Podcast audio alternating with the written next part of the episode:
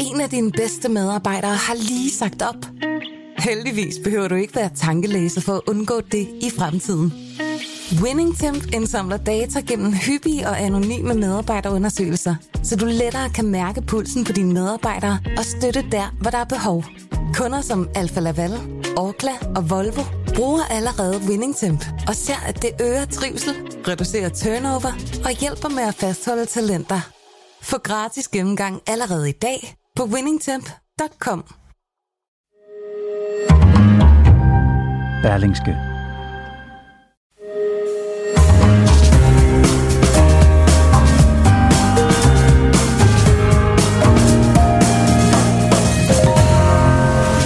Du lytter til Demokratiske Samtaler, en podcast fra Berlingske.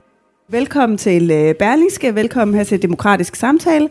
Jeg hedder Mette Østergaard og er chefredaktør her på Berlingske og har fornøjelsen af at kunne byde velkommen til finansminister Nikolaj Vammen. Velkommen til. Tak for det, og tak for initiativet. Det ja, synes jeg er godt. Det er, jo, øh, det er jo lidt på foranledning af regeringen, selvom det ikke plejer at være sådan, at Berling skal agere. Nej, ikke, ikke typisk, vil jeg sige. Men øh, I har jo selv øh, med Mette Frederiksen i spidsen sat, øh, sat fokus på den demokratiske samtale, mm. og om den fungerer.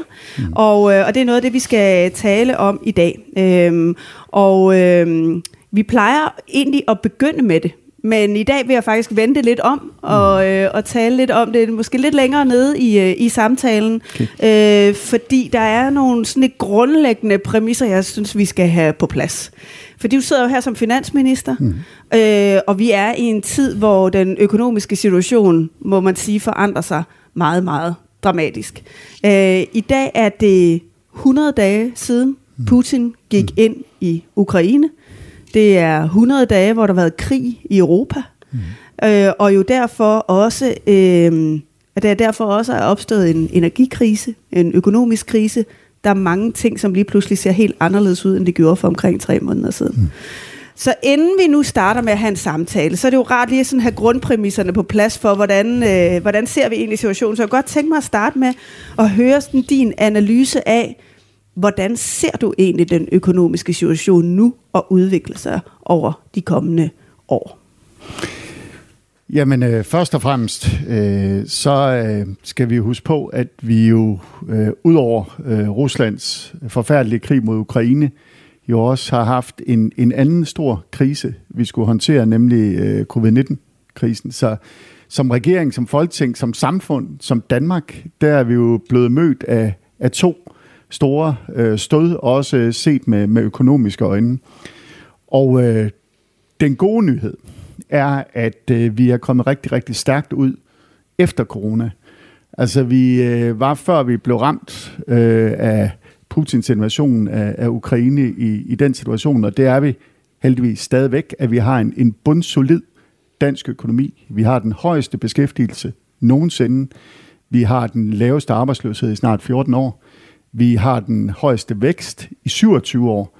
Så der er rigtig mange ting, der går godt, og så er der så nogen, der siger, jamen har I så ikke stiftet en masse gæld under den der corona?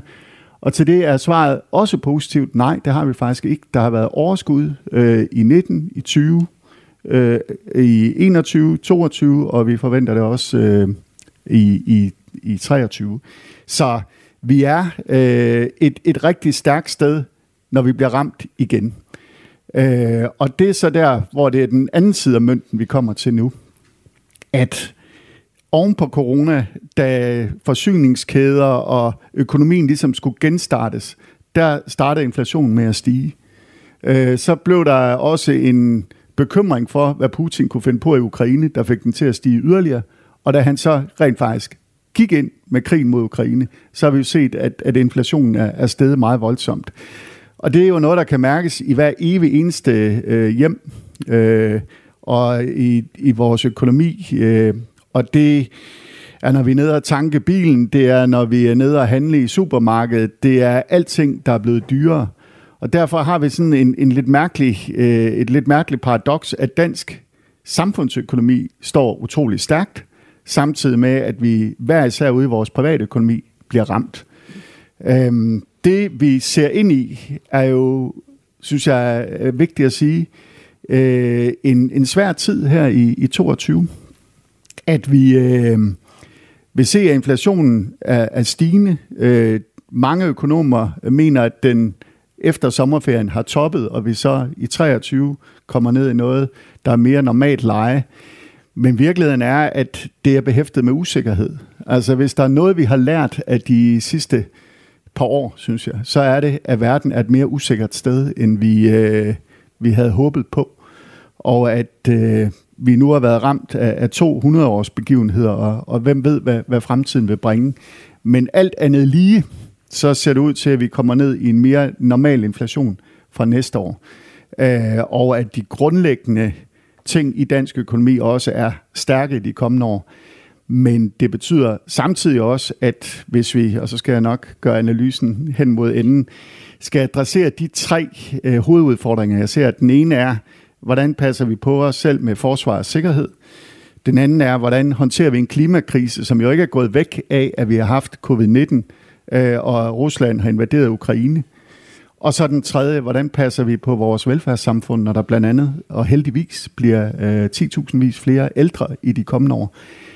Hvis vi skal håndtere de tre udfordringer, så er der ikke penge til alt muligt andet. Øh, og vi skal endda også i den sammenhæng have et reformspor, som regeringen er startet på, og som vi vil fortsætte med. Og det vil jeg gerne spørge meget mere er ind til. Øhm, men det er jo rigtigt, at der er jo nogle udfrakommende begivenheder, som man jo øh, øh, dårligt heller kan lade være med at tage sig af. At netop for eksempel corona, krigen. Øh, men det betyder jo også, at I har brugt rigtig mange milliarder på de opgaver. Øhm, og hvis vi bare kigger her i, øh, i 2022, indtil nu har I brugt 15 milliarder kroner mere end budgetteret. Mm. Øhm, og det er jo ikke, det skal jo findes et sted. Mm. Så, øh, så, så lad os bare gå ind i det spor. Hvordan vil du gerne finde de ekstra kroner? Eller er der noget på velfærden i forhold til de mange ekstra øh, ældre, der kommer, som simpelthen ikke kan lade sig gøre fremadrettet? Men som sagt, så er den gode nyhed, som jeg også øh, var kort inde på, at på trods af det, vi lavede i forhold til øh, covid-19, hvor vi jo i virkeligheden stillede os op inde i rentekammersalen i Finansministeriet øh, med alle øh, daværende partier. Der kommer jo hele tiden partier i Folketinget. kommer ikke? flere Men, til. Øh, ja, Ja. Der, kan, der kan nå at komme nogen øh, inden for kort tid. Men der stod vi skulder ved skulder med et fælles budskab øh, til danskerne og til vores virksomheder og til jo i virkeligheden også resten af verden, at vi vil gøre, hvad der skulle til for at holde hånden under danske arbejdspladser og danske virksomheder. Og øh, vi troede, at den regning ville blive kæmpestor. Øh, men vi så det også som en god investering i, at i stedet for, at øh, folk mistede deres arbejde og virksomheder krakkede på stribe, at vi så havde et sikkerhedsnet med lønkompensation og på anden vis. Det viser sig så, at vi kom bedre igennem krisen, end vi overhovedet havde tur håb på. Og jeg tror faktisk også, det, at vi spændte sikkerhedsnettet ud, gjorde, at der var nogen, der lige sænkede skuldrene lidt og fik den tryghed til, at man kunne fortsætte. Og det betyder, at selv under corona har vi haft overskud på men, vores... Jamen, men det er jo bare lidt vigtigt at sige, fordi, og, og det er indtryk, og det er ikke fordi, at vi nu skal skælde særligt ud på jer, men nu er her jo.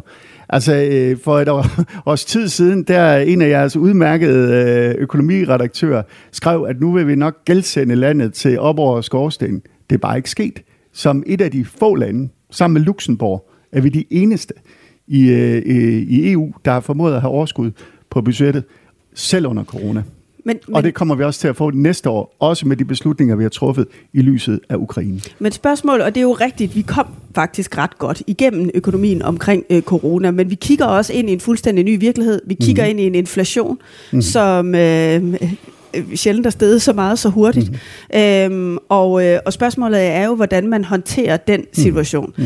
Øhm, et er, hvad Berlingske siger, men, men I har jo set, at øh, flere eksperter, Nationalbanken, mm. vismændene, de har kritiseret regeringen for at hælde øh, benzin på bålet mm. ved at poste endnu flere penge ud i samfundet, blandt andet ved at give den her varmesjek. Lad os lige tage den særskilt. Mm. Hvorfor er det er jo sådan lidt som at tisse i bukserne. Det kan godt være, at det varmer lidt, men I kommer også til at bruge penge, som kan risikere at øge inflationen. Og, og vi står også på et tidspunkt, hvor man måske skal begynde at tænke lidt mere fornuftigt over, hvordan man bruger pengene. Så hvorfor har I synes, at det var nødvendigt at give den varmesjek, når den i virkeligheden kan betyde, at det forringer den samlede økonomi? For mig øh, som finansminister og for regeringen, så er det jo vigtigt både at have styr på den overordnede økonomi, øh, og det mener jeg bestemt, vi har. Og det har jeg heller ikke hørt øh, er blevet anfægtet, hverken af vismænd eller andre. De er kritiske over for nogle konkrete beslutninger, vi har truffet, men, men det overordnede billede, at Danmark har en bundsolid økonomi, er der ingen, der anfægter. Men jeg har... Nej, det er ja, muligvis øh, en eller to det. her i huset, men, men ellers er der ikke. Lad os komme til det. Øh, og så er der den anden del af det, som jeg også var inde på, at der er altså nogle danskere, der her bliver rigtig, rigtig hårdt ramt. Øh, og vi har været meget åbne og ærlige om at sige, vi kommer ikke til at kunne kompensere danskerne for det økonomiske smæk, der følger ikke mindst på baggrund af den krig, som Putin desværre har valgt at, at føre i Ukraine. Det kan vi simpelthen ikke. Det vil øh, koste et sted mellem formentlig 35 og 40 milliarder kroner, hvis vi skulle gå ud og kompensere det. Øh, det kan vi ikke. Vi kommer faktisk ikke engang til at kunne kompensere nogen for det hele. Men vi har sagt, at der var nogle øh, grupper, øh, som på grund af deres varme kilder og i øvrigt øh, deres øh, økonomi i øvrigt, vi gerne vil gå ind og give en varmesjek. Det svarer til cirka 400.000 husstande. Og så har vi derudover sagt, at vi øh, gerne vil se på, at de pensionister, der øh, modtager øh, ældresæk, det vil sige de pensionister, der har mindst, øh, at der kunne vi gå ind og give et engangsbeløb på, på 5.000 kroner skattefrit, som en, en håndsrækning i en svær tid. Og en gang, når man hører debatten, så virker det som om, at det er noget, vi kun diskuterer i Danmark. Men hvis du kigger ud over resten af Europa, så vil du se, at mine kolleger derude virkelig har haft gang i det ene og det andet og det tredje initiativ. Og sammenlignet med dem, så synes jeg, at vi har en meget afdæmpet tilgang herhjemme til, hvad vi vil sætte i gang af initiativer, fordi vi har ikke lyst til at kaste benzin på bålet. Og i forhold til øh, den del omkring øh, at give et beløb til de ældre, der har mindst, så har vi jo også sagt, øh, fordi det har vi jo diskuteret med Folketingets partier, og det gør vi fortsat, og jeg håber, vi kan blive enige, inden vi går på sommerferie om øh, nogle yderligere tiltag, at det er vi så parat til at øh, de penge, vi måtte sende ud i økonomien der, og trække dem tilbage på anden vis, blandt andet ved øh, at skrue ned for, for de offentlige anlægsudgifter. Så jeg mener, at det er, er, er både kunne... ansvarligt og og også Men det er jo øh, også en politisk, det men det er også en politisk beslutning. Det er, ja, jo, kun, det er jo øh, ikke øh, ren en økonomisk beslutning. Nej, det er en politisk beslutning, og som man vil sige, jo i høj grad nok også gavner nogle af jeres egne vælgere på det område, i stedet for måske at tage et mere helhedssyn på, hvad økonomien har brug for lige nu. Jamen, jeg, jeg håber da selvfølgelig, at når valget på et eller andet tidspunkt kommer, at der er nogle af de 400.000 familier øh, eller husstande, som har fået glæde af det her, og også nogle af de pensionister, der har mindst, øh, som vil sætte kryds ved Socialdemokratiet. Men det håber jeg sådan set, de vil gøre, uanset om vi gjorde det her eller ej. Men jeg er nødt til at anholde præmissen om, at vi nok bare er ude og prøve at se, om vi kan give nogle penge til nogen, der vil stemme socialdemokratisk. Altså, når man, når man har det ansvar, som man har til enhver tid som regering, men som man i særlig grad har, når man bliver ramt af de kriser, vi er blevet ramt af, så øh, kan du tro mig eller lade være, men, men så er øh, man er ikke i et rum, hvor man sidder og laver den slags øh, regnestykker øh, fra morgen til aften. Der prøver man at se, hvordan kan vi få det her land bedst muligt igennem krisen, og er der nogle mennesker, der bliver særlig hårdt ramt, kan vi gøre noget for at hjælpe dem, uden at vi sætter den overordnede økonomi over styr. Og, og det er det. Og, og hvad de mennesker så vælger at sætte af kryds på valgdagen, jeg aner det ikke. Og, og, og heldigvis for det, fordi det er jo noget af det smukke ved det demokrati, vi lever i, at det er helt op til folk selv at bestemme.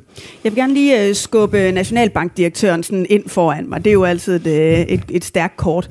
Hun uh, sagde til Berlingske for nylig, hvis der vedtages kompensationsordninger, for eksempel varmesjek, mm. uh, som ikke modsvares af offentlige besparelser eller højere skatter, så vil det forstærke presset på økonomien og dermed skubbe yderligere til lønstigninger og inflation.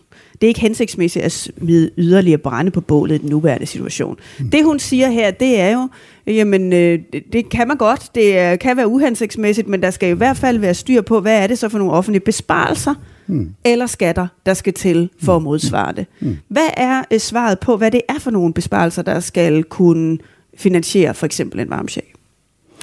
Jamen altså, i forhold til, til varmesjekken, det, det er øh, besluttet, og der har vi også sagt, at det er der plads til i økonomien, at vi kan gøre. Så de næste skridt, øh, vi er på bedring, og som vi sidder og forhandler, det er jo eksempelvis at give yderligere mellem 2 og 3 milliarder kroner øh, i kompensation til nogle af dem, der er hårdest ramt. Vi har så sagt, at de 2-3 milliarder kroner, dem vil vi gerne øh, se øh, på sammen med partierne. Hvordan kan vi sørge for, at vi så et andet sted, øh, havde nær sagt, trækker 2-3 milliarder kroner ud af økonomien igen. Øh, og det kan man gøre på blandt andet den måde, vi har foreslået, nemlig at allerede i år er der nogle anlægsopgaver, som ikke kommer til at blive udført. Fordi øh, når øh, man for eksempel skal lave noget på infrastrukturområdet, så har man sendt ting i udbud, og der har været to ting, man er blevet mødt af, som gør, at udgifterne bliver mindre. Det ene er, at de øh, tilbud, man har fået, har været så dyre på grund af inflation, som man har sagt, det er simpelthen for dyrt. Det venter vi med, ligesom man vil gøre i sin private husholdning. Og det andet er, at der er nogen, hvor der slet ikke er blevet givet tilbud. Så der er der nogle penge, som vi kan sige, der egentlig skulle være brugt, som vi lader være med at bruge. Men det er vel anlægsomkostninger, som I gerne vil bruge senere hen? Jamen, altså vi bruger jo de her, det her er jo et indgangsbeløb, vi sender ud på 2-3 milliarder, hvis vi bliver enige om det. Så det er jo ikke sådan, at det er 2-3 milliarder kroner hver år fra nu af. Så det vi skal, det er, hvis vi sætter et indgangsbeløb ud på 2-3 milliarder, så trækker vi med den anden hånd 2-3 milliarder kroner ud et andet sted af økonomien, netop for ikke at sætte for meget fart på kedlerne. Og det vil vi gøre ved at skrue ned for anlægsdelen. Og det er der selvfølgelig også nogle øh, omkostninger ved i den forstand, at så er der jo nogle ting, som vi ikke kan få lavet lige så hurtigt, som vi gerne vil. Men, men der må man jo prioritere, og det er så vores prioritering. Øh, nu siger du hele tiden, at, øh, at øh, økonomien er solid.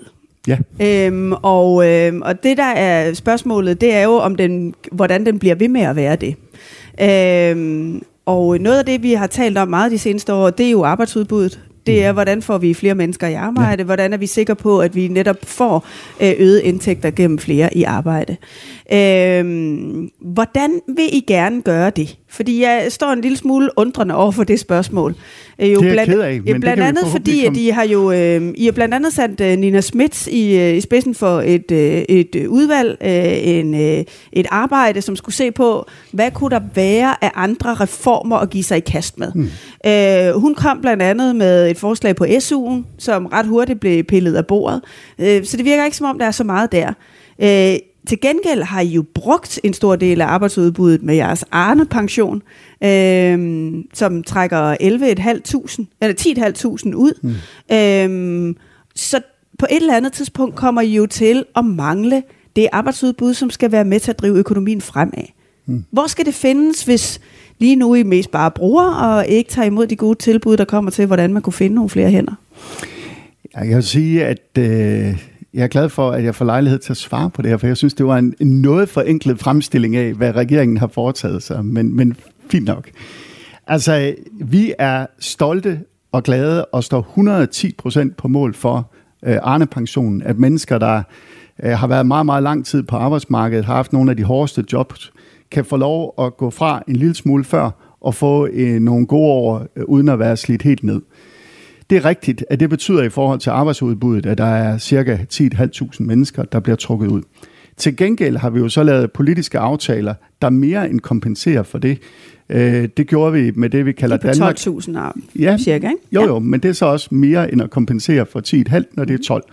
Øh, Udover de 12, så øh, har vi så også øh, foreslået ting, som kan med udenlandsk arbejdskraft give yderligere formentlig 8.000 og vi er parat til at gå videre endnu med at lave reformer. Og det er rigtigt, at øh, regeringen, det var faktisk mig selv, bad Nina Schmidt om at komme med en række anbefalinger, og det kommer hun med.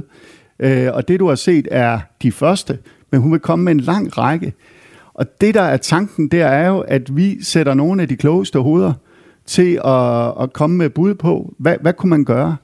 Øh, som ikke bare er det, vi har gjort øh, for fem år siden og for ti år siden, men i et, et samfund, der hele tiden udvikler sig. Hvad vil så være klogt? Øh, og en del af det er at skaffe øh, flere hænder, men det er ikke den eneste opgave. Det er også, hvordan indretter vi vores uddannelser, så vi får de bedst mulige uddannelser for de unge til den mest fornuftige pris. Det er også, hvordan laver vi et arbejdsmarked, hvor vi ikke bliver slidt ned? Hvordan får vi et arbejdsmarked, hvor der er flere, øh, der har lyst til at være på fuldtid end, øh, end øh, på deltid? Øhm, bare et enkelt eksempel. Når vi kigger på pleje og omsorg, som jo har nogle af de hårde jobs, der er vi i den situation i dag, at på socioområdet, så er det 80 procent af dem, der er ansat som social- og sundhedsassistenter, de er på deltid. Hvis vi kunne få nogen af dem til at gå på fuld tid, så vil det give flere hænder. Og det er ja. jo noget, man virkelig har prøvet at løse længe. Hvad, ja. hvad tror du, man kunne gøre helt konkret? Jamen, jeg tror, at øh, man, jeg tror for det første ikke, at der er et øh, fingerknipsløsning på det her. Det er utrolig mange ting, vi skal gøre. Vi skal have uddannet øh, nogle flere, øh, både når det gælder sygeplejersker, når det gælder inden for, øh, for vores velfærdssamfund. Øh, vi skal have et lavere frafald på uddannelserne. Øh, vi skal have, at når man så er blevet ansat, hvad enten det er som skolelærer, eller det er som socio eller sygeplejerske, at man så ser, at der er færre, der meget, meget kort efter de er startet, siger, at det her er ikke et sted, jeg har lyst til at være. Der øh, søger man ud og laver alt muligt andet. Og så skal man jo også sørge for, at der er en økonomi, der gør, at man kan ansætte de her folk. Og så, det er jo et af de steder, hvor vi... Men at give som, folk mere i løn er jo næppe noget af det, der hjælper økonomien. Nej, men og der, det er klart, der er en løndiskussion i sig selv. Men der er jo også en diskussion af tilbage til, hvordan prioriterer vi som samfund vores penge. Vi har jo en diskussion nu her i Folketinget omkring, øh, at når der kommer flere øh, børn og ældre, og det gør der heldigvis i de kommende år, skal vi så automatisk sige, at så sørger vi også for, at der følger flere penge med. Det er vores holdning i regeringen. Og så øh, nogle af de blå partier, der siger, nej, det skal der ikke.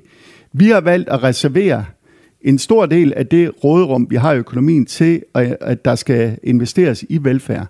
Betyder det så, at bare man sender flere penge med, så er alle problemer løst? Nej, det gør det ikke. Øh, det handler også rigtig meget om arbejdsgange. Det handler om kultur øh, på, en, på en arbejdsplads, eller for eksempel øh, på et plejehjem. Jeg tror, du vil kunne finde plejehjem, der har øh, lige mange ansatte, har den samme økonomi, øh, har lige øh, svære øh, opgaver at løse, men hvor man håndterer det meget forskelligt, hvor øh, man bare må sige, det har også noget med ledelse og kultur, og man behandler øh, mennesker øh, på den ene og den anden måde. Men at tro, at når der kommer 10.000 vis af ældre øh, i de kommende år, mere end der er i dag, og det skal vi kun være glade for, at så har det ikke også en økonomisk dimension. Det synes jeg er at, at foregøjle folk det. Men det har det jo selvfølgelig. Det er jo også derfor, jo, men, det er men, rigtig væsentligt, men, at men der bliver skabt dejligt, penge det, til det. Det er jo dejligt, du siger det, men det er bare ikke det, alle i Folketinget siger. Og derfor øh, er det også, at vi har en politisk debat omkring det. Og når vi kigger ind i de kommende år...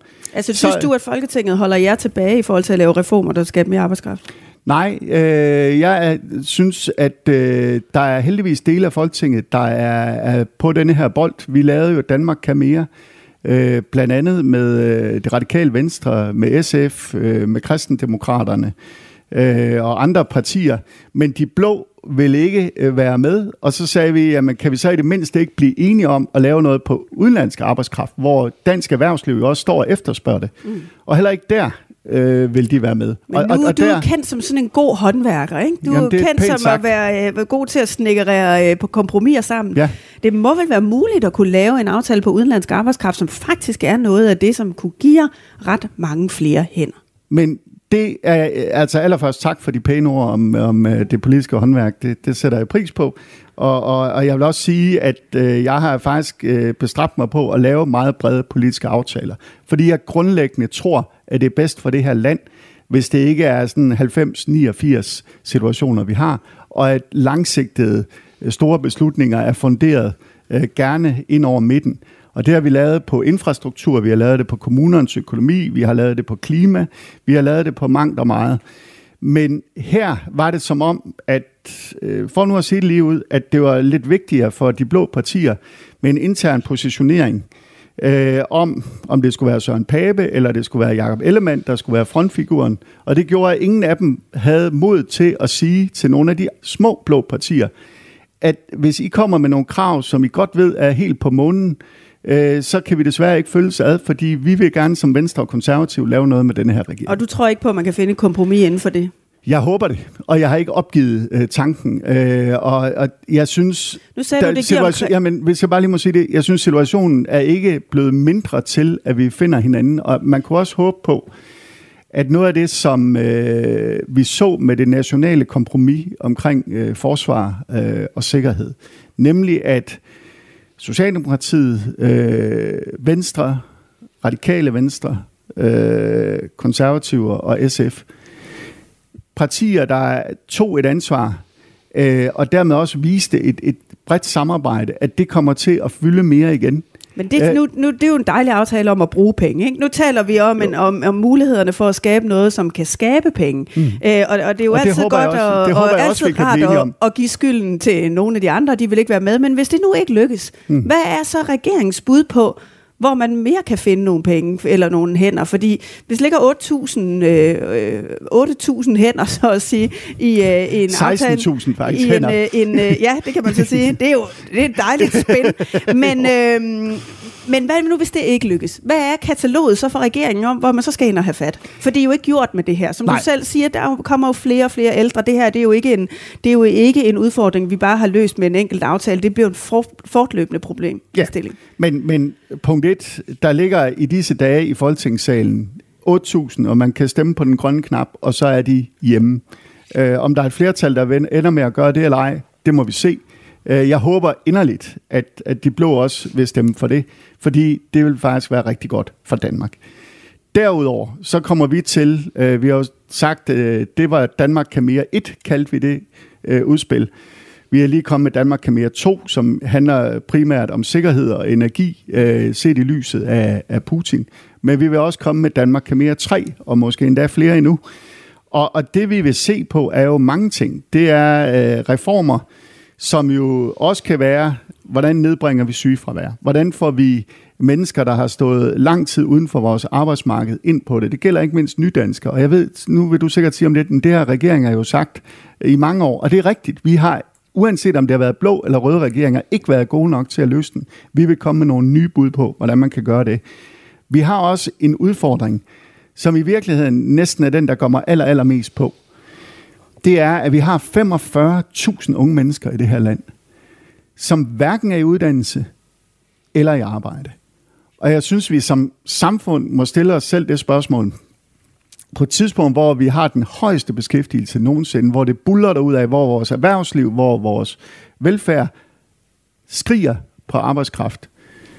Hvis ikke vi kan få de unge mennesker ud og i gang nu, hvornår nogensinde så? Og, og, og det er for mig øh, ikke en diskussion om, om man er rød eller blå. Det er en, en samfundsopgave. Og, og, og det håber jeg virkelig, at vi kan sætte os sammen om og få løst. Både af hensyn til de unge mennesker, øh, deres liv og, og livssituation, men jo også i forhold til det fællesskab, som vi er en del af. Når jeg bliver ved med at bore i det, øh, så er det jo fordi, at det ikke er en nem opgave. Nej. Øh, fordi vi ved jo godt, at øh, nogle af de store tandhjul, de er allerede, øh, mm. dem har man allerede skruet på. En af dine øh, forgængere, Bjarne Korydon, der talte om nødvendighedspolitik, mm. og man fik lavet rigtig mange reformer. Mm. Efterlønsreformen, mm. øh, førtidspension, øh, mm. man fik... Øh, øh, højnede pensionsalderen i takt ja. med levealderen, og nogle af de der store skruer. Mm. Og det betyder jo også, at når man skal ned nu og have fat til en mm. udfordring, som ved mm. Gud ikke bliver mindre, så er det sværere. Mm. Øhm, og så kan det godt undre lidt, når man sidder og kigger udefra, at når der så kommer ekspertudvalg, som I selv mm. har nedsat med det ene forslag efter det andet, så bliver det lynhurtigt faret af bordet. Er det fordi, de er et politisk tonedøve, eller hvorfor er, tager I ikke imod med kysshånd, når det nu er en problemstilling, som er så vanskelig? Jamen, jeg synes heller ikke, dit billede er, at vi øh, hælder det ene forslag efter det andet ned. Øh, man skal da vel ikke glad for en ekspertgruppe, hvis man lever formiddagen ud. Skal man ikke det, hvis man præsenterer noget? Nej, ikke, ikke med det, der kom. Altså, der var et enkelt ud af deres forslag, som vi sagde, det var nok ikke det, der vil få den øh, nemmeste gang på jorden. Men derudover er de jo kommet med en række andre forslag, og de vil jo øvrigt komme med yderligere forslag. Altså, Nina Schmidt, hun er en, øh, en sej dame, øh, som jeg har en kæmpe respekt for. Og øh, da jeg bad hende om at påtage sig denne her opgave, øh, så øh, sagde jeg også til hende, den er ikke nem. Øh, og, og det var hun helt på det rene med. Og jeg tror ikke, der er nogen, der har en forventning om, at, at alt, hvad der kommer af ekspertforslag, det vil bare blive gennemført fra, fra A til Z. Men bestemt heller ikke det modsatte. Altså, øh, når vi beder folk om at komme med forslag, så er det jo fordi, vi gerne vil høre, hvad de tænker. Og forhåbentlig kan meget af det også blive brugt til noget. Hvis jeg bare må bruge et andet eksempel. Vi har lige bedt en masse gode folk om på digitaliseringsområdet at komme med forslag til regeringen, Øh, og, og det er noget, vi sætter i værk nu for en meget stor dels vedkommende. Så jeg synes, vi, vi lytter, men, men vi har jo også lov til at, at tage politisk stilling til de forslag, der kommer. Det er jo også en del af den demokratiske samtale, at der kommer indspark, der kommer inspiration, men til syvende og sidst, så er der altså 179 folketingsmedlemmer, der skal beslutte, at det går vi til venstre, eller går vi til højre på det her, eller har vi lige brug for at få undersøgt det lidt grundigere, inden vi øh, siger ja eller nej. Synes du, der er nok åbenhed til at kunne prøve at tænke på lidt andre løsninger? Jeg tror bestemt, vi kan blive bedre til at have det. Altså, når, når jeg øh, bad Nina Schmidt øh, og andre gode folk om det, så er det jo også, i virkeligheden er det jo lidt et kontroltab, hvis det endelig skulle være, ikke? At som politiker, man siger til nogen, prøv at høre, vi har nogle idéer, andre har forsøgt nogle ting, men kunne I ikke prøve at komme med, tænke ud af boksen, komme med jeres bedste bud? Øh, fordi man ved jo ikke, hvad de kommer med. Det kan være, det er noget, man synes er godt, det kan være, det er modsatte. Men, men det er jo en, en åben tilgang. Og det jeg kunne håbe på fra, øh, fra Folketinget, og det er jo et fælles ansvar, det er også vigtigt for mig at sige, det er et fælles ansvar, både for os som regering, men jo også for de røde partier og de blå partier, det er at sige, at vi har nogle helt grundlæggende udfordringer som Danmark i de kommende år. Vi kan godt bruge enormt meget tid på at skændes om småting, øh, og proces og frem og tilbage. Og det er danske politikere og øvrigt danske medier gode til. Det er et fælles øh, ansvar, vi har der. Men vi kunne jo også sige til hinanden, skulle vi ikke lige prøve at se, om vi trods alt kunne lægge de politiske uenigheder så meget til side, at vi kan træffe nogle vigtige beslutninger. Og når jeg nævnte det nationale kompromis øh, omkring forsvar og sikkerhed, så er det fordi, det i min bog er et eksempel på det, at jeg, jeg synes, der er al mulig grund til at anerkende både øh, Jakob Ellemann Jensen, Søren Pape, Sofie Carsten Nielsen og, og selvfølgelig også øh, øh, SF for, at man der går ind og tager et ansvar. Øh, at man ikke bare står og råber, eller sætter sig ud og siger, øh, det kunne vi have gjort bedre, men øh, heldigvis fik vi ikke øh, skidt på hænderne ved at skulle gå ind og lave det svære arbejde. Som etpartiregering er man jo enormt afhængig af det. Ja. Så hvordan kan I lave nogle bedre rammer for, at man måske tør tænke en smule mere visionært, og måske komme op med nogle andre idéer, som øh, ikke bare bliver faret af banen på? Jamen, man kan, jo sige, man kan jo sige, at som etpartiregering, og ovenikøb som en lille etpartiregering, altså vi har jo cirka en fjerdedel af, af pladserne i Folketinget, så hver evig eneste gang, vi lægger noget frem i Folketingssalen, så er det jo uden at have et flertal for det, medmindre at nogle andre partier øh, er enige med os.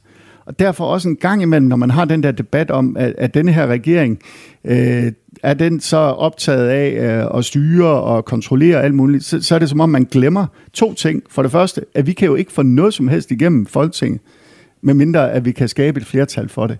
Punkt et. Punkt to, at når man ser på de aftaler, der er blevet lavet i Folketinget, så 9 ud af 10 gange, så er det lavet bredt ind over midten. 9 ud af 10 gange. Og, og jeg vil våge den påstand, at hvis man læser øh, Berlingske, og sikkert også alle andre viser, I ikke hverken værre eller bedre, øh, så vil man kunne få sidde tilbage med, at vi er uenige om det hele hele tiden. Og, og det er bare ikke den virkelighed, der er rigtig.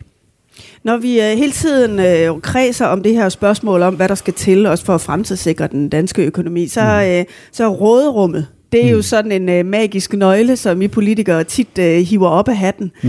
Øh, og, øh, og det der er med råderummet, det er jo, at det bliver jo ikke bare ved med at være der af sig selv. Mm. Det er jo noget, der kræver øh, nogle beslutninger, for at man kan lave de her fremskrivninger, mm. som at få et råderum, man jo oftest, må vi sige politisk, bruger lidt på forhånd.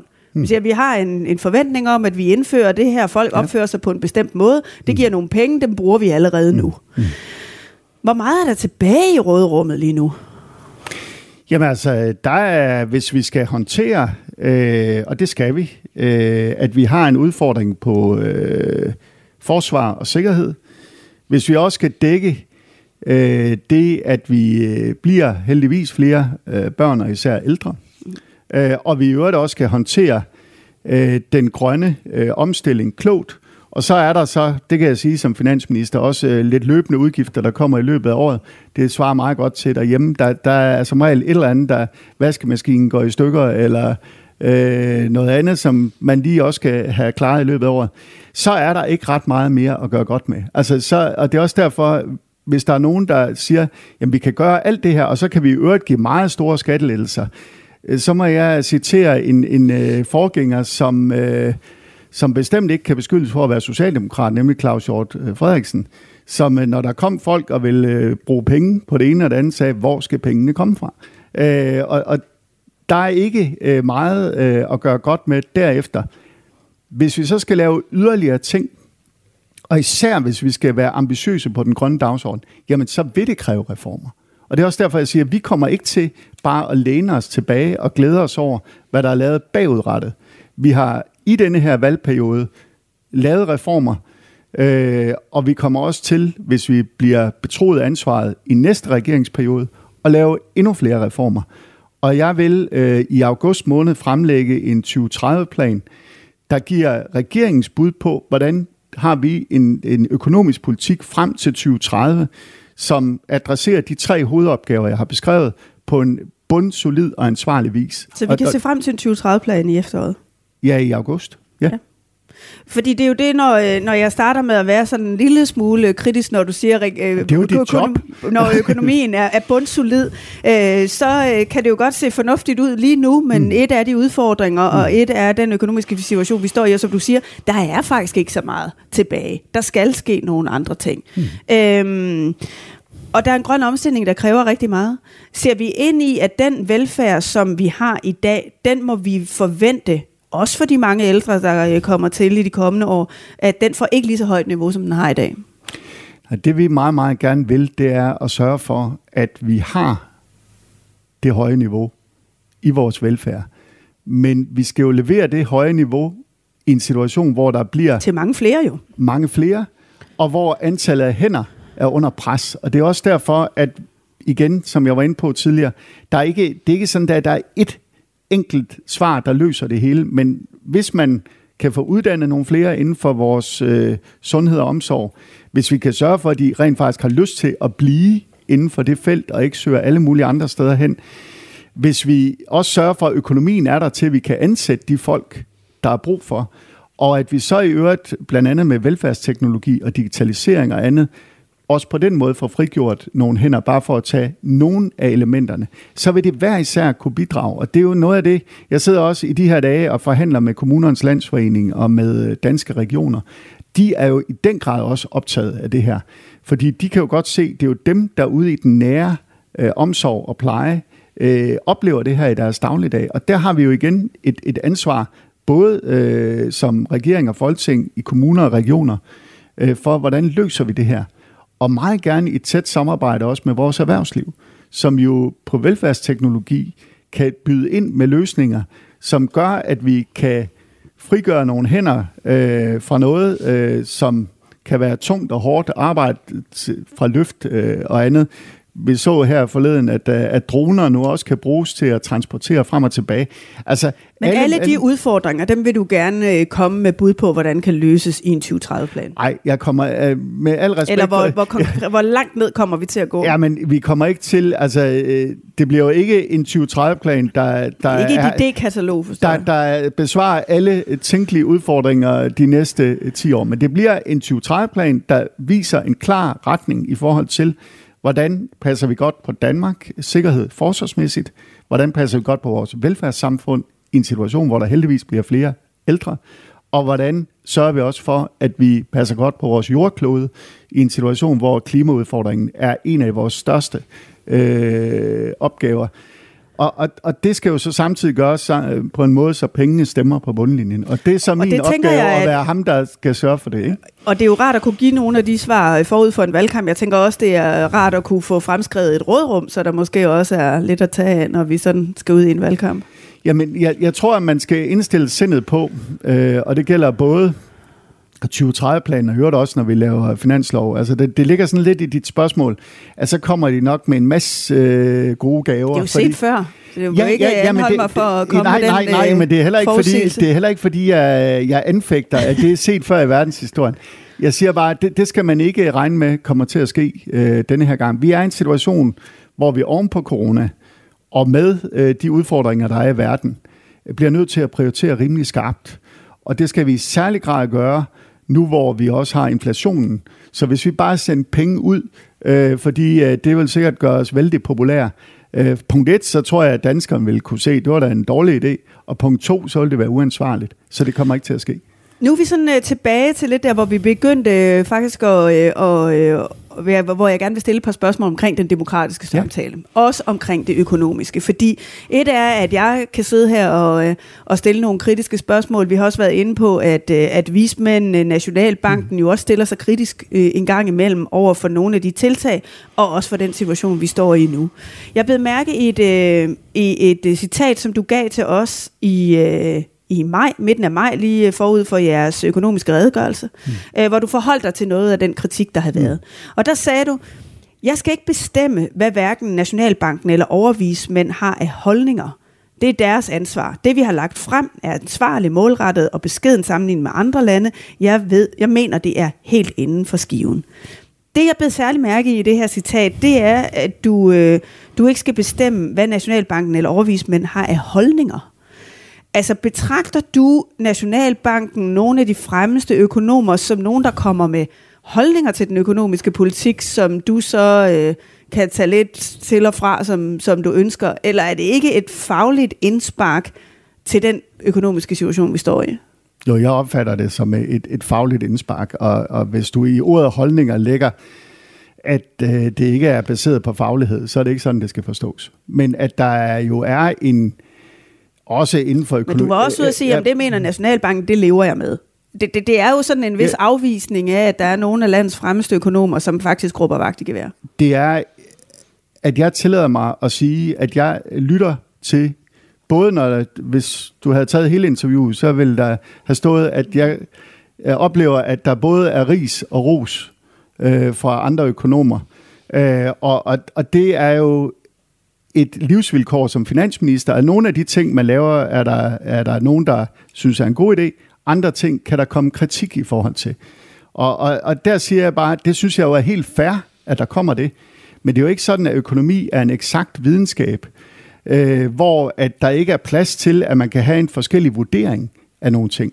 Og, og jeg glæder mig også over i det interview, øh, at vi lever i et land, hvor øh, det ikke er regeringen, der bestemmer, hvad hverken en nationalbank eller, øh, eller, de, øh, eller de økonomiske vismænd kommer med øh, af, af udtalelser og faglige vurderinger. Så bare øh, for der ikke skal være nogen misforståelse i forhold til det. Øh, jeg øh, anerkender fuldt og helt, at øh, det er, er deres faglige vurderinger. Jeg tillader mig så at have øh, en tilgang, hvor jeg siger, at selvom der er kritik i noget af det, de siger, og så er der jo i andre sammenhænge opbakning til det, vi gør, så mener jeg, øh, at det politik, regeringen fører, er, er helt inden for skiven og fuldt ansvarlig. Men det ligger vel meget i det, du siger i tilgangen til det, er din tilgang til det. Mm. Altså når vi nu sidder her og taler om den demokratiske samtale, mm. så er der vel netop brug for, at ikke bare, at man kan sige frit, hvad man mener, mm. men også, at der kan være en samtale, og at man tager de synspunkter alvorligt. Men jeg tager dem også alvorligt.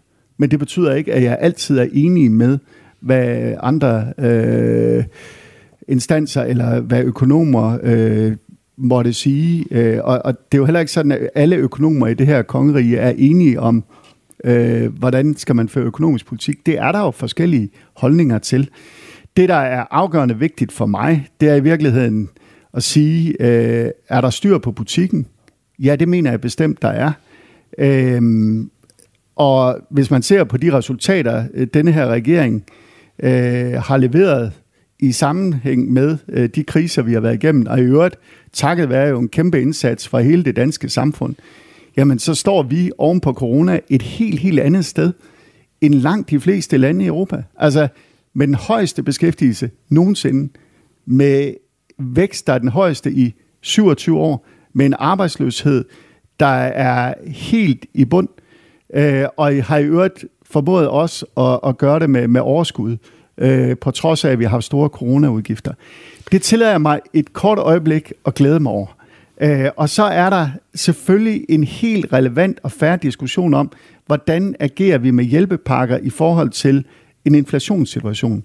Og der mener jeg så, at det regeringen har lagt frem, er både ansvarligt og fornuftigt, og så også tager nogle sociale hensyn. Og så er der en, en øh, diskussion om det, og det synes jeg er helt, øh, helt ordentligt og, og godt, og, I, det, og det værdsætter jeg hørt. I udlandet har man jo sådan, øh, flere steder sådan nogle u, altså deciderede uafhængige organer, som mm. har til opgave at vurdere forslag for, øh, på den samlede finanspolitik. Mm. I Storbritannien har man det, der hedder Office of Budget Responsibility, i USA har man uh, Congressional Budget Office.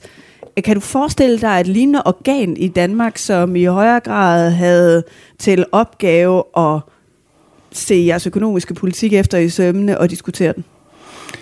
Jamen, jeg synes jo sådan set, at der er heldigvis er utrolig mange dygtige økonomer i Danmark, øh, og nogle gange så bakker øh, de op om vores forslag, andre gange er de kritiske. Øh, men hvis du tager øh, de økonomiske vismænd, så er det, vi lige har siddet og diskuteret, jo en meget god understregning af, at de er uafhængige, og heldigvis. Og jeg vil meget, meget nødig leve i et land, hvor de ikke var. Og, og det gør jo, at når de mener, der er noget, øh, der kunne gøres anderledes, og efter deres øh, opfattelse på en bedre måde, så siger de det. Øhm, Men bliver de lyttet til? Det er jo det, der er det springende jamen punkt. Det, jamen det gør de jo i utrolig mange sammenhænge, og jeg har faktisk gjort noget, øh, som øh, ikke er sket før som finansminister. Øh, og det er, at øh, vi har det, man kalder regnemodellerne i Finansministeriet. Det er, hvor de dygtige økonomer, vi har derinde, har forskellige forudsætninger for, når man putter noget ind i den ene del af maskinen, hvad kommer der så ud i den anden? Det er lidt teknisk, og kan godt på overfladen virke kedeligt, men der er utrolig stor konsekvens af, hvad er det, de regnestykker så viser. Der har så været en diskussion af nogle, øh, hvad man kunne kalde røde økonomer. De har sagt, ja, men dem, vi skal trække den der regnmaskine i en bestemt retning, og der er også nogle blå økonomer, der synes, de vil gerne trække den i en anden. Og det har jeg sagt, skulle vi ikke gøre noget andet? Skulle vi ikke bede øh, de vismænd, som er nogle af de fremmeste og dygtigste, og i øvrigt uafhængige, om at kigge den regnmaskine efter? Og hvis de kan påvise, at der er noget, hvor det vil give mening, at man regnede det på en anden måde, så retter vi ind efter det, med mindre at vi har en utrolig god forklaring på, hvorfor det ikke skal være. Og, og det er da, og vi er stor åbenhed at sige, at øh, uafhængige økonomer, de kan gå ind i Finansministeriet og pege på at sige, ved I hvad, det kan godt være, at I har gjort sådan der i 15 år, men det vil faktisk være mere korrekt at gøre B i stedet for A. Og så er udgangspunktet, at så retter vi ind efter det. Det synes jeg da faktisk er et meget godt eksempel. Det er da et uh, spændende løfte. Det glæder vi jamen, os til. Er bare, jamen, det er ikke bare et løfte, det er blevet gennemført. I har ikke skrevet så meget om det, men det kan I jo komme til. Det gør vi. Det var godt. Jeg vil uh, stille spørgsmål videre til uh, nogle af jer ude i uh, salen, som uh, ser ud som om, at I er så økonomisk kyndige, at det er bare skydeløst til øh, finansministeren. Også, der, gerne, det er også godt. gerne spørge om alt muligt Man andet. Man må også gerne spørge om andet end økonomi, selvfølgelig. Du holder den for mig, tak. Øhm, I talte om sundhedssystemet, og øh, du nævnte selv, at det ville være godt, hvis man kunne få mange af de deltidsansatte på fuld tid. Mm. Mm. Og så svarede du selv, jamen vi skal have flere af de unge ind i systemet og i arbejde. Og så konkluderede du til sidst, jamen det er fordi, de skal have mere i løn. Nej, ej, ej, det gjorde jeg faktisk ikke. Det var sådan, jeg øh, hørte det så. Ja, jeg tror, at det var mine øh, makker her ved siden, der sagde, at det er vel ikke bare et spørgsmål om at skulle give mere løn. Så sagde jeg, nej, vi lægger lige lønproblematikken til side, for den kører i sit eget spor.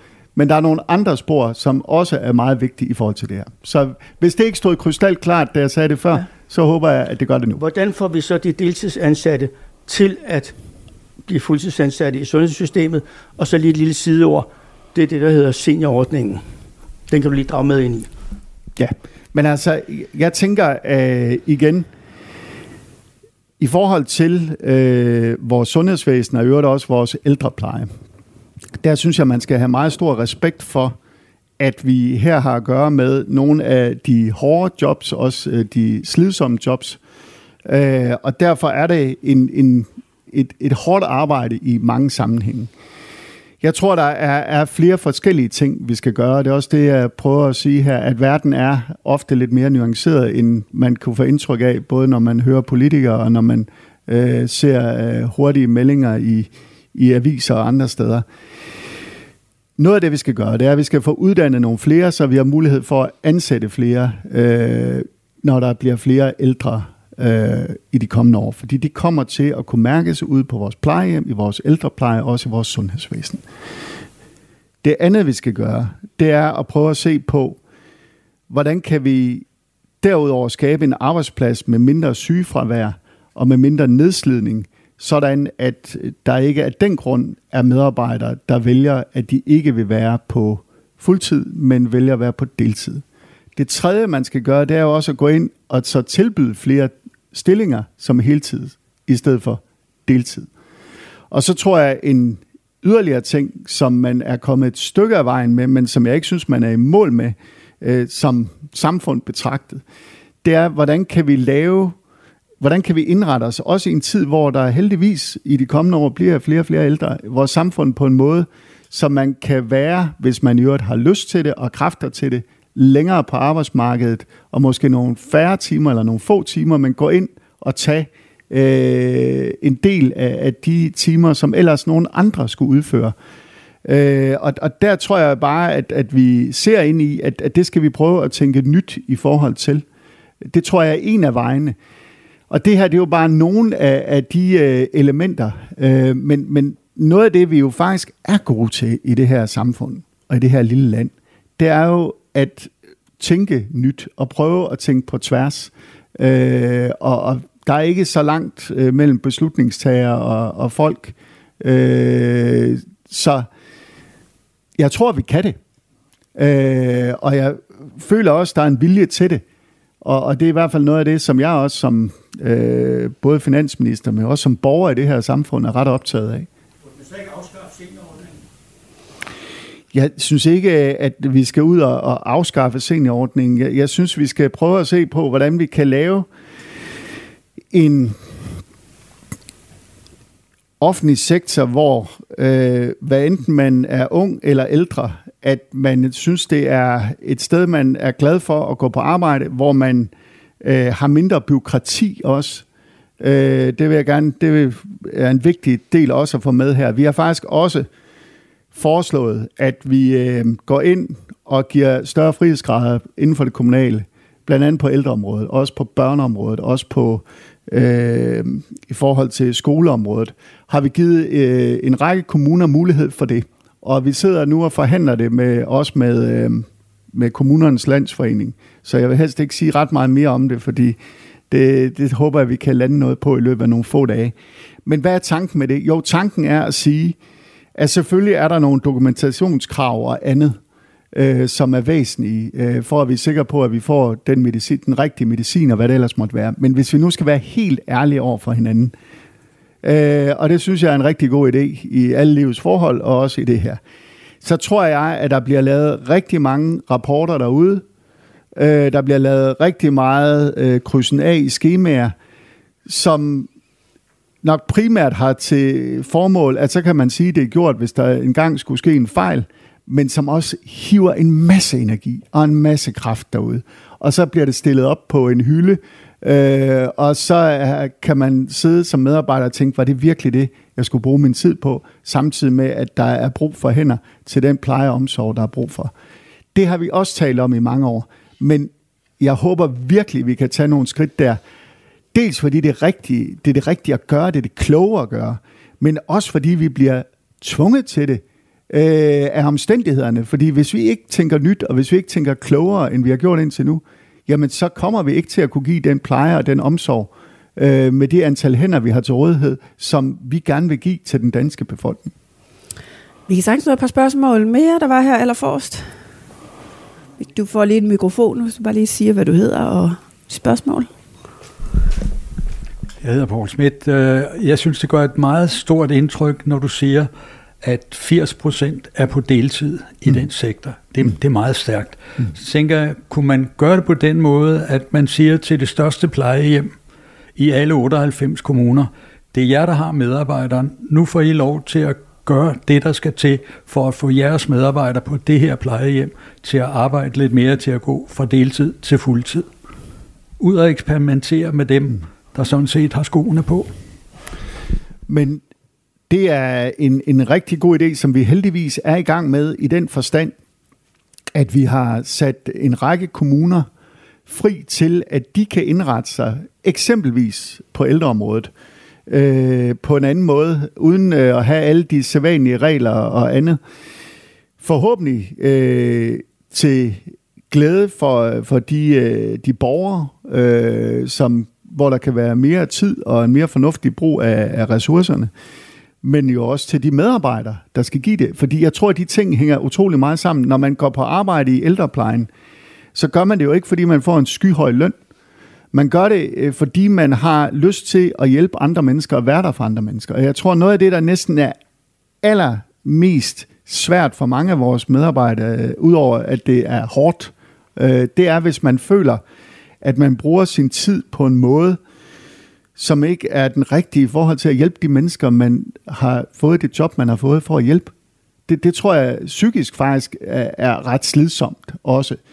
Øhm, og når vi sidder med, med kommunerne nu, øh, så er tanken, at ikke alene de syv kommuner, vi i første omgang har sat i gang med den her opgave, men at alle 98 kommuner på enten, øh, sund, øh, enten børneområdet, eller ældreområdet, eller øh, på folkeskolen, skal få lov at få taget nogle af alle de regler, som vi har lagt ned over dem, væk. I udgangspunktet øh, så meget som overhovedet muligt væk, sådan at man kan øh, selv træffe beslutninger derude. Og, og jeg, jeg var op til kommunernes delegerede med, jeg skal nok gøre det kort, øh, her øh, for ikke så længe siden, og så sagde det eneste vi sådan set forlanger af jer ude i kommunerne, det er, at I gør det samme. Fordi man skal jo ikke bilde sig ind, at det kun er noget inde på Christiansborg, man finder på det her. Det er jo også ude i kommunalbestyrelserne. Og det er jo ikke, fordi det er onde mennesker nogle af stederne, men man gør nogle gange ting i den bedste mening, som bare bygger op og bygger op og bygger op, og til sidst er der for meget byråkrati. Nu stopper der lige, for nu begynder der at komme lidt hænder, så øh, hvis vi nu kan svare en lille smule kortere, Ja, men, så kan øh, vi nå lidt flere. Øh, Der var en her allerforrest her. Tak skal du have. Dorte Tjørnemark her. Jeg vil gerne spørge om det her perspektiv, langsigtet versus kortsigtet. Det virker jo meget sådan, så når man kigger politisk, så tager man et Mm. år ad gangen. Og det virker nogle gange lidt zigzag-agtigt. Så når nu vi investerer mange penge, for eksempel i uddannelse, og ser, at der er mange unge mennesker, der for eksempel uddanner sig til enten det forkerte, fordi de så ikke vil have det job efterfølgende, mm. som de egentlig har uddannet sig til. Hvordan tænker I ind i at sige, at investeringer har altså et afkast eller et perspektiv, som er længere end lige det næste år, og en finanslov? Allerførst beklager, hvis jeg svarer for langt. Øh, Det, det, det, er nok, det er nok en erhvervsskade, øh, men, men det er også fordi, det her er jo en demokratisk samtale. En gang imellem, også på en avis, er det rart at kunne få lov at sige noget i mere end 10 sekunder. Så i forhold til dit spørgsmål, det er rigtig, rigtig klogt at huske på, at vores ansvar er ikke én finanslov ad gangen. Det er 5, 10, 15, 20 år frem. Øh, og det, det prøver vi faktisk også på. Og når jeg vil lægge en 2030-plan frem her til august, så er det jo netop for at sige, hvordan undgår vi, at det bare er fra år til år og fra tue til tue, men hvordan laver vi en langsigtet investering i det danske samfund, blandt andet i forhold til uddannelse, hvor øh, vi jo heldigvis har nogle rigtig, rigtig dygtige unge mennesker, og også nogle rigtig dygtige uddannelsesinstitutioner, men hvor tingene måske også kan indrettes klogere og bedre. Øh, og i forhold til dit spørgsmål om, hvordan med regnemodellerne, øh, og jeg ved ikke, om det var det, du tænkte, men det, det er blandt andet det, jeg tænkte, da du spurgte. Fordi det er en diskussion, der har været. Øh, hvis man uddanner folk, slår det så nok igennem i regnemodellerne. Og det er der nogen, der mener, at det ikke gør, det er der nogen, der mener, at det gør. Og tilbage til det, jeg sagde tidligere, øh, så har vi faktisk bedt de økonomiske vismænd om at sige, at de har frie hænder. Hvis der er noget, de mener der, der skal regnes mere med, så indretter vi os efter det. Så tror jeg lige, vi når et sidste spørgsmål herovre. Ja, jeg synes, det var meget interessant, at I gør noget ved det 80% problematik, der er omkring arbejdstid i forsorgen. Men øh, der er ligesom et svar, eller et spørgsmål i hvert fald, som jeg ikke synes øh, er indeholdt hos dig, og måske kan man ikke, fordi det må da være en væsentlig faktor, at de fag, du omtaler, er alle sammen er kvindefag. Mm. Hvad gør man der? Fordi man kan jo ikke lave om på, at det nogle gange i hjemmene, også hos kvinden selv, er en anden arbejdsdeling. Mm. Så derfor tænker jeg bare, at jeg, jeg ved ikke, hvordan, om der overhovedet er en mulighed for en politisk løsning, men i hvert fald er det jo faktuelt, at det er der, hvor der er kvindefag, at der kun bliver arbejdet 80 procent, og det bliver mm. jo et samfundsproblem. Mm. Jamen det, det er jo rigtigt, at øh, for eksempel inden for, for plejeomsorg er det, er det i høj grad kvindefag. Øh, og i forhold til, øh, det, det tror jeg ikke, der bliver lavet om på øh, sådan lige øh, med et, med et, øh, et hurtigt øh, skift. Men uanset om det er kvindefag eller det er mandefag, så har vi brug for, at flere arbejder fuldtid. Øh, fordi vi som samfund vil se, og, og det er vigtigt for mig at understrege, det er jo noget rigtig positivt, at der kommer flere børn, og især flere ældre i de kommende år. Og hvis ikke vi får flere hænder derud, jamen så vil vi ikke kunne give selv med alle de øh, gode initiativer, der måtte være, den menneskelige pleje og omsorg, vi gerne vil. Så, så det er en bunden opgave. Så i virkeligheden er spørgsmålet, hvordan gør vi det så? Øh, og der tror jeg, at det med at fjerne noget af det byråkrati, som er med til at, at man øh, måske løber sur i det, og i virkeligheden har mindre tid sammen med de mennesker, man er sat øh, til at skulle, skulle være der for at hjælpe. Det er jo også øh, selvfølgelig øh, i forhold til nedslidning, at man, og der kan man bruge øh, nye, øh, nye teknologi og andet til ikke så tunge løfter og andet, så man på den måde. Og så er det også, at øh, man trods alt afsætter penge til, at man også kan ansætte nogle flere kolleger, så man ikke skal løbe endnu hurtigere, end man ellers skulle. Øh, Øh, og så er der selvfølgelig også hele diskussionen om løn, og, og der har vi jo en, en lønkommission, øh, strukturkommission, der er nedsat, der skal vurdere det. Det har jo været en diskussion i, i anden sammenhæng. Og det er også derfor, at da der blev spurgt til det med løn, at jeg sagde, at det, det kører i, i det spor. Øh, så det er nogle andre ting, jeg her vil, vil adressere. Øh, og, og for mig er det bare vigtigt at sige, måske som en afsluttende bemærkning, og nu håber jeg ikke, at jeg får skal ud, for det var for længe, at når jeg, ja, det er for sent, er der en, der siger. Øh, det kan godt være. Når jeg mødes med nogle af dem i det offentlige, så siger de, vi mangler hænder, så du må sørge for, at de hænder, der kommer fremover, det skal gå til det offentlige og ikke til det private. Når jeg så møder folk inden for det private erhvervsliv, så siger de, vi mangler hænder, så du må sørge for, at de hænder, der kommer i fremtiden, de går til det private og ikke til det offentlige.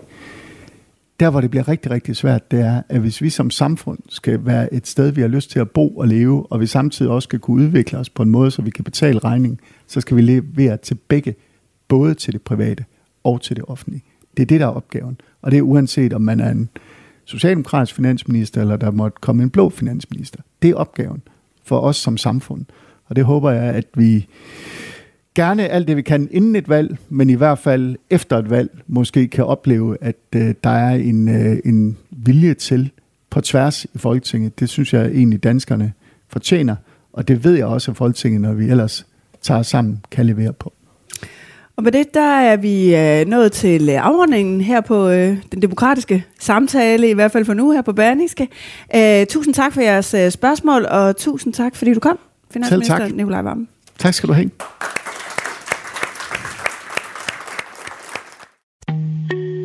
En af dine bedste medarbejdere har lige sagt op. Heldigvis behøver du ikke være tankelæser for at undgå det i fremtiden. WinningTemp indsamler data gennem hyppige og anonyme medarbejderundersøgelser, så du lettere kan mærke pulsen på dine medarbejdere og støtte der, hvor der er behov. Kunder som Alfa Laval, Orkla og Volvo bruger allerede WinningTemp og ser, at det øger trivsel, reducerer turnover og hjælper med at fastholde talenter. Få gratis gennemgang allerede i dag på winningtemp.com.